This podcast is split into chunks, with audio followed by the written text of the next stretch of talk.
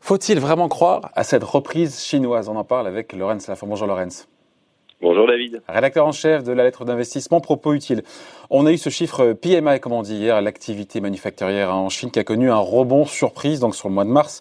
L'indicateur donc des, euh, des directeurs d'achat qui est passé de 35, ce qui évidemment est une catastrophe parce qu'on est sous 50, ce qui marque une phase euh, récessive largement, à 52 points. Et on se dit, comme on est au-delà de 50 points, Lorenz, euh, on se dit, voilà, ça y est, on est revenu en expansion, on va un peu vite.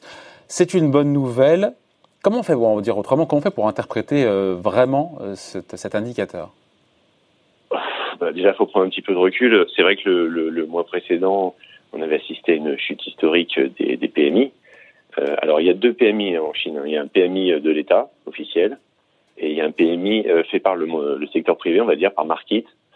Euh, les deux ont donné la même tendance, forte baisse en février, et effectivement un rebond au-dessus de 50 euh, sur, sur mars. Mais 50, c'est la zone au-delà au-delà de laquelle ça veut dire que la croissance est de retour, donc on se dit chic, chic, chic, c'est reparti.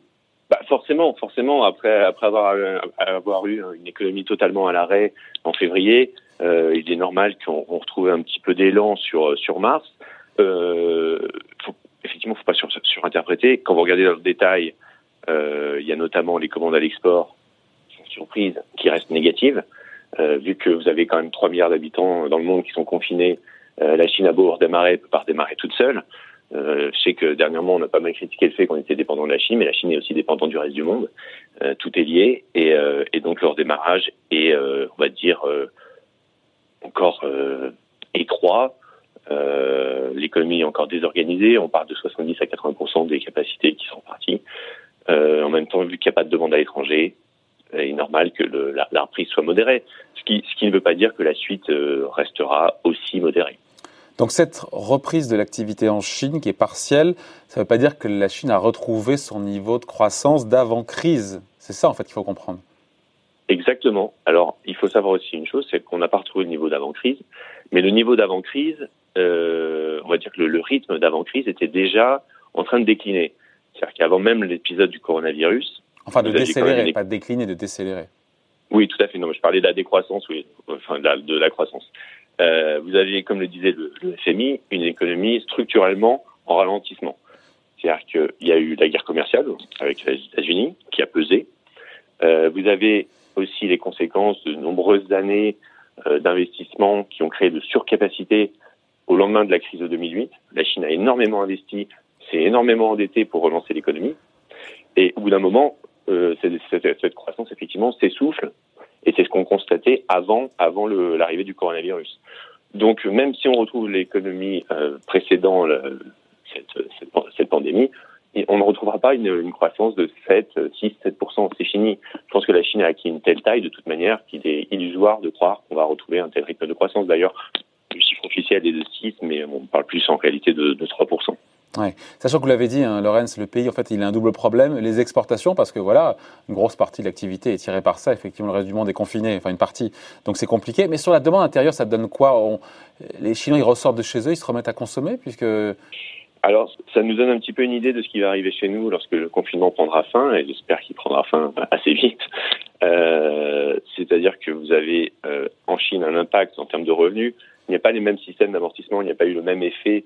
C'est qu'ici, on a le chômage partiel, on a eu énormément d'entreprises qui font l'effort d'essayer de, de, de, payer encore leurs salariés euh, pour minimiser l'impact sur la consommation ensuite. Là-bas, il n'y a pas le même effet. C'est vrai que les beaucoup de Chinois ont perdu des revenus sur, sur février. Ça se ressent maintenant.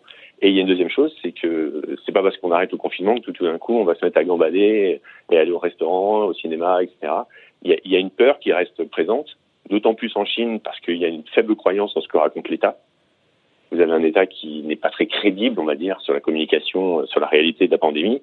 Et donc ça, ça reste. Et malheureusement, ça, ça, ça, ça continue de peser encore. Ça va progressivement s'estomper, mais ce n'est pas encore le cas. Ça, ça demande plusieurs semaines, plusieurs mois. De toute manière, euh, ça, ça, risque de faire exactement la même chose chez nous. Faut pas, faut pas se le cacher. Ouais, juste, euh, on voit des images d'usines qui redémarrent, mais ça redémarre. Euh, on rallume la lumière. Enfin, je veux dire, c'est quoi C'est au ralenti, non? C'est au ralenti, puisque, comme on le disait tout à l'heure, de toute manière, la, la demande n'est pas là. Que ce soit à l'intérieur ou à l'étranger, euh, n'est pas là. Ils, ils vont pas continuer à produire euh, dans le vide. Euh, et vous avez encore énormément de, toute façon de, salariés qui sont absents. Euh, voilà, c'est pas, il n'y a pas un bouton, un interrupteur euh, qu'on éteint et qu'on allume sur une économie de cette taille, ni d'ailleurs sur une plus petite. Hein. Euh, c'est pas si simple et ça va prendre, ça va prendre un petit moment. Et c'est pour ça d'ailleurs que, que le, comme chez nous, le gouvernement chinois va faire un plan de relance. Ah. Alors j'ai vu passer hier justement, tu as une mesure là-dessus. J'ai vu que il projetait, le gouvernement chinois, de supprimer les taxes pendant deux ans sur les voitures propres. C'est bon, c'est un élément parmi d'autres, c'est pas ça qui va tout relancer, mais il y aura un méga giga plan de relance comme il y a, pu en avoir un au moment de la crise de 2008. C'était pas le sentiment que donnait le gouvernement hein, de vouloir euh, sortir les Non, alors ça va probablement évoluer. C'est vrai que c'est marrant, c'est que si vous tapez, vous savez, sur Google, plan de relance euh, Chine, euh, sur la première page, vous avez le plan de relance de l'année 2015, 2018, 2019, 2020. On a l'impression qu'ils sont tout le temps en plan de relance c'est un peu effrayant.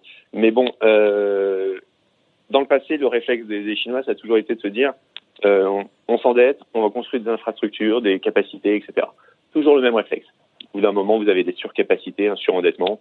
C'est plus très efficace, d'autant plus au moment où le reste du monde se dit on est trop dépendant de la Chine, on va peut-être se rapatrier, rapatrier nos productions à domicile. Euh, cette stratégie est un peu datée, on va dire. Et donc l'idée peut-être, et ce que vous évoquez, l'exemption de taxes sur les voitures, euh, va dans ce sens, c'est de, de relancer un petit peu. Propre. Oui, oui, ça c'est ok, voiture propre. Mais c'est de relancer la, la, consommation intérieure. Je pense que l'objectif était déjà, c'était déjà dans l'idée du pouvoir central chinois de, de, de, de, redonner du PEPS à la consommation intérieure. Euh, S'ils veulent avoir un avenir et une croissance, il faut effectivement que ça marche de ce côté-là. Donc euh, ils ont fait ça. Ils ont recentré les aides récentes sur les, euh, sur les PME, les entreprises plus locales plutôt que les grands groupes. Vous avez eu 130 milliards d'aides distribuées. Et vous avez même, on parle d'hélicoptère monnaie, vous savez, de plus en plus. Vous avez des gouvernements locaux là-bas qui distribuent des bons d'achat pour essayer de relancer la consommation. Donc c'est probablement plus par une relance plus équilibrée euh, sur la consommation des, des Chinois que la, la Chine peut s'en sortir et, et, peut redémarrer. Avec une banque centrale chinoise qui, qui est derrière dans la coulisse à la manœuvre. Complètement, oui. oui, oui bah, euh, elle est restée par rapport aux banques centrales euh, occidentales. Elle est restée très discrète ces dernières années. Euh, le premier elle en fait autant que ce que fait la Fed avec ses 4 000 milliards de dollars et la BCE avec son plan à 1100 milliards d'euros Alors pas encore, elle n'a pas encore le même bilan, mais elle prend le même chemin. C'est-à-dire que tout de suite, vous avez eu un effet, un effort réalisé sur, les, sur le coût de financement des banques, sur les injections de liquidités, ça c'était à court terme. Mais avant même, encore une fois, avant même le coronavirus, vous avez une banque centrale qui s'est lancée discrètement dans un assouplissement quantitatif. On en a assez peu parlé, c'est assez bizarre. Mais vous avez une banque centrale chinoise aujourd'hui qui fait un assouplissement quantitatif, qui achète des actifs financiers pour essayer d'injecter des liquidités dans l'économie.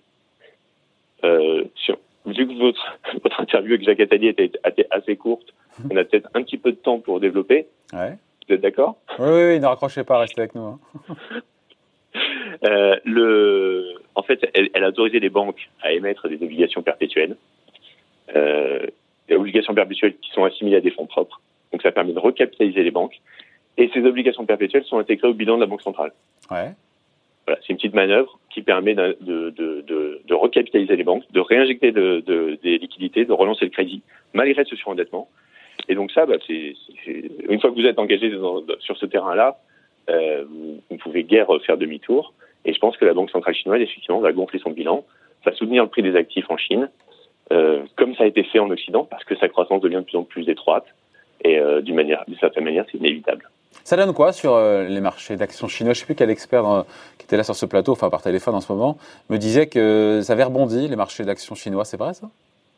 Bah, quand vous regardez le, le comportement des, des, actions chinoises, euh, il a été à peu près le même que, que, que, que sur nos places.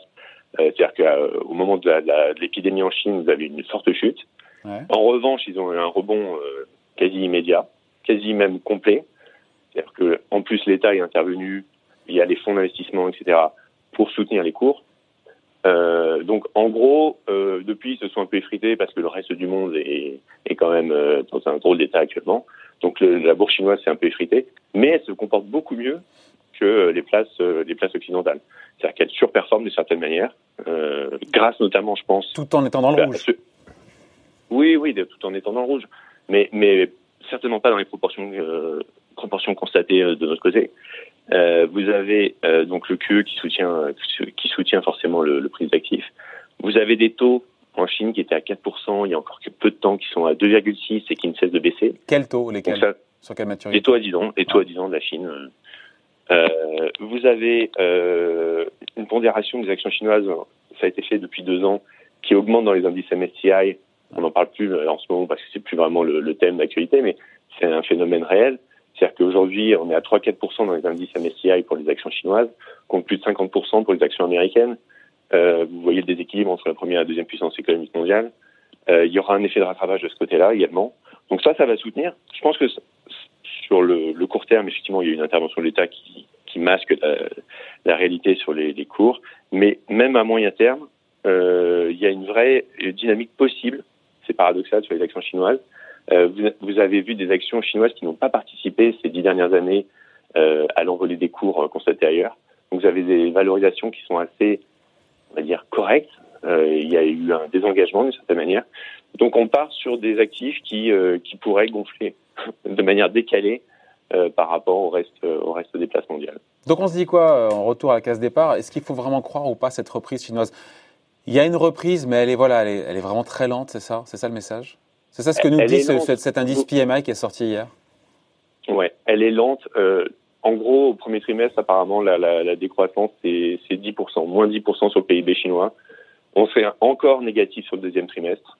Donc, vous voyez que le, le rebond est tellement étroit sur les PMI que ça ne permet même pas de revenir à une croissance. En revanche, l'élan serait vraiment notable sur le deuxième semestre. Et ça aussi, ça risque d'aider d'ailleurs les actions chinoises, euh, parce que le reste du monde va, va aussi euh, redémarrer et là, vous allez avoir un effet de rattrapage important.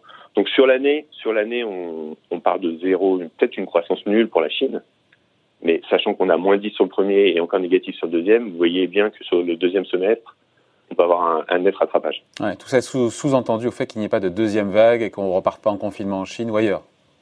Tout à fait. Tout ah. à fait. On, on, peut espérer quand même qu'on va essayer de s'améliorer. Bon, merci en tout cas. Point de vue signé Laurence Lafont, rédacteur en chef de la lettre d'investissement. Propos utile. Merci Laurence. Bye. Merci David, à bientôt.